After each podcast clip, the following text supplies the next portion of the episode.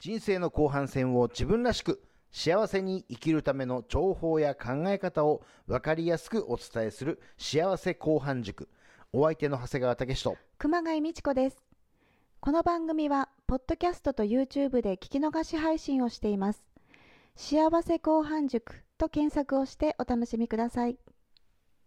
まあ、私たちは株式会社ハセプロという会社のメンバーなんですけれどね、もともと保険の代理店をね、ずっと営んでおりまして、50数年経ってます。ね、その中で今、相続、就活のサービスも行っている会社なんですけれども、まあ、そのもともとやってきている保険代理店というところの立場を生かして今日は珍しく保険の話をしたいというふうに思います。はい、お客さんからね、保険の話もしてよと言われて、まあ、一番苦手なあお話をするのかなと。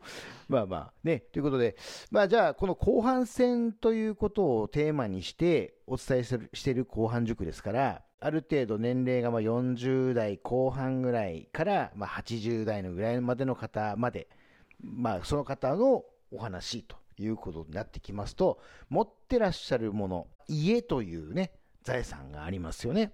持ち家の方だと自分が家を買った、建てた、それから親の家にそのまま相続して住んでいる。まあ、いろんな方いらっしゃると思うんですけども、そのある程度年数が経っている家に対してのお話をしたいと思うんですが、まあ、その家にかける保険というと、火災保険ですよね。はい。ね。火災保険というと火事だけじゃなくて今は当たり前に保証されるのがほとんどというのが自然災害とか事故ですね。はい、例えば何ですか？火事以外。火事以外は水災。水災。はい、ね。水飲みすぎて、ね。腹がおかしくなったっていう時に出るんですよね。そうですね。はい。それから？雷。雷ね。はい、うん、ライ様っていうね。ライライ様の保険入ってるかって昔からね。そうなんです。ね。はい。ね。雷の音がうるさいっていうと保険が出る。ですね。うん。はい。雷が落ちた時の損害ね。はい。それから？雪。雪。雪がね、ちらついたら保険出るんですよ。朝雪降ったってよし、今日ね、保険出るぞっていうことですよね。ね。そうじゃなくて、ええ、ちょっと違う、雪とか言うと分かんない。雪でどうなったら出んのよ。雪で家が潰れたり、問いが落ちたり。うん、はい、雪の重みでね。そうですね。ありましたよね。はい、カーポートがね、壊れたとかね。そうですね、うん、はい、はいはいあとは風災。風災も怖いね。そうですね、うん、あの人って本当は悪い人みたいよってみんなにこう言われるこの風災でしょ？風評災害。風評災害。でしょうね。ね。まあでも本当突風で家がね、吹き飛んだとか屋根が飛んでったとか、今年も茨城県で家一棟が、あの、突風で倒壊しちゃって、まあ古い家だったんでしょうけどもね、うん、家を、がね、倒壊して、その道路、広い道路を塞いじゃったっていうので、ニュース見ましたけどね。はい、まあそんなことも起きたり。はい、それから？それから爆発。爆発。ね。うちはオール電化だから大丈夫なんです。ところがね、やっぱガス使ってるお宅、まあガスの方がね、やっぱりいいっていうお宅もたくさんいらっしゃるし、そういうお宅が爆発事故を起こしちゃったりしてね、うん、で、まあ近隣の家である自分の家が破損しちゃったと。はい、まあ場合によってはもう倒壊しちゃったっていうふうになると、じゃそれは当然、その爆発の元になった人が賠償をするっていうことになるんですけども、例えば家1棟分保証してくれる分、その方払えるかどうかっていう問題が一つあるし、それから、ま、払いますって言っても、じゃあ、法的にどのぐらい払ってくれるのかっていうと、家がもう30年も経ってる家ですよとなったら、新しく建て替えるっていうところまでは保証しなくてもいいよというふうになると、いや、それはあの困っちゃうと。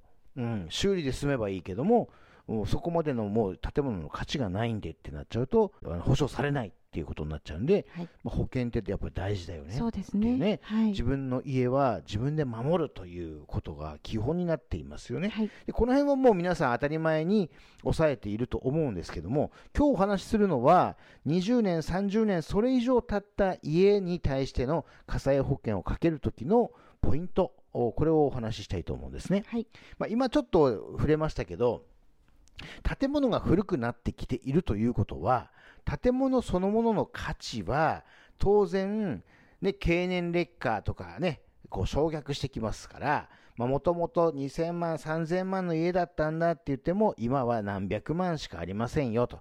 固定資産税なんかの評価なんかもやっぱどんどん下がってきてて、まあ、税金払うときはまあ安い方がいいわけですけどね、まあ、そういうふうに評価が下がってますよと、家そのものの価値は本当数百万、まあ、もしくはもうゼロに近いですよっていうような建物でもある。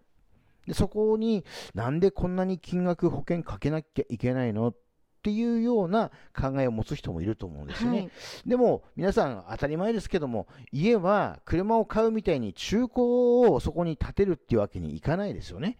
まあ、中古の家をね、よその中古の家を買うことはできても、自分の家をそこの同じ場所に中古で建てることはできないじゃないですか。はいうん、ということは、やっぱり、まあ、大きいものを建てるか小さいものを建てるか、それは別としても、新しい価格で保険に入った方がいいよと。つまり、再建築をする新築の今のお価格で入りましょうねっていうことですね。はいだから金額減らしていくっていうのはダメですよということですね。で、それに加えて、じゃあその問題は新築費。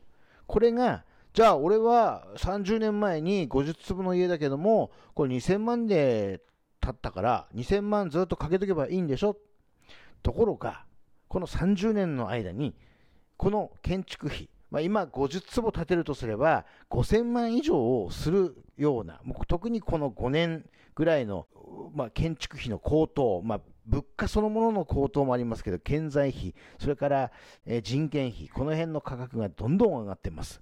うん、ということは、当時2000万で建った家も、今は建てられないということになります。はいで、そんなお話をすると、いや、もうだけど、50坪の家はもういらねえんだって、俺はもう高齢になってきたから、あの夫婦2人で、あのお母ちゃんと2人で住む家だからは、もう50坪なんかいらねえんだ、まあ、せいぜいその半分25坪ぐらいでもいいんじゃな。いの広くても30坪ぐらいかな。っていうことをおっしゃる方もいます。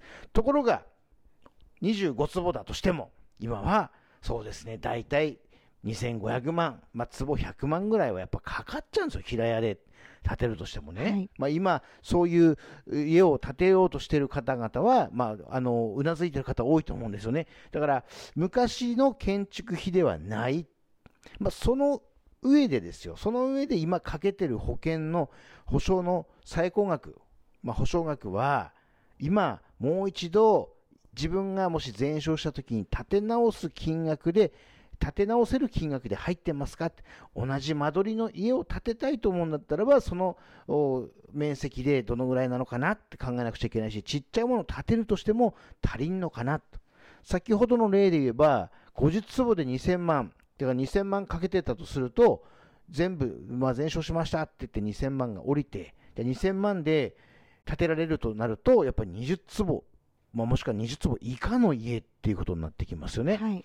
でもっと言うと、ね、燃えてしまった、うん、その家をきれいに更地になった状態で、まあ、そこまでこうちちりっとなってくれればいいけども、そのや焼け残った状態のところをこう解体して、はいね、片付ける費用もあるわけですよね。はいそう手元に残るお金がどうなるか。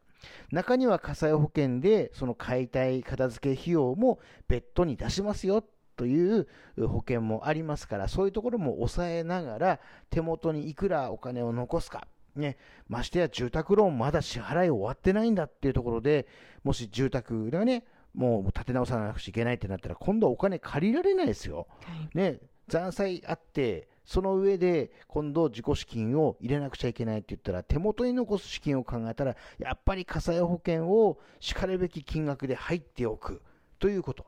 だから、あったら怖いけども、あった時にどういう費用がかかるのか、もう一回建てるとしたらいくらかかるのかっていうところを、やっぱりどっか想定しながらかけておかなくちゃいけない。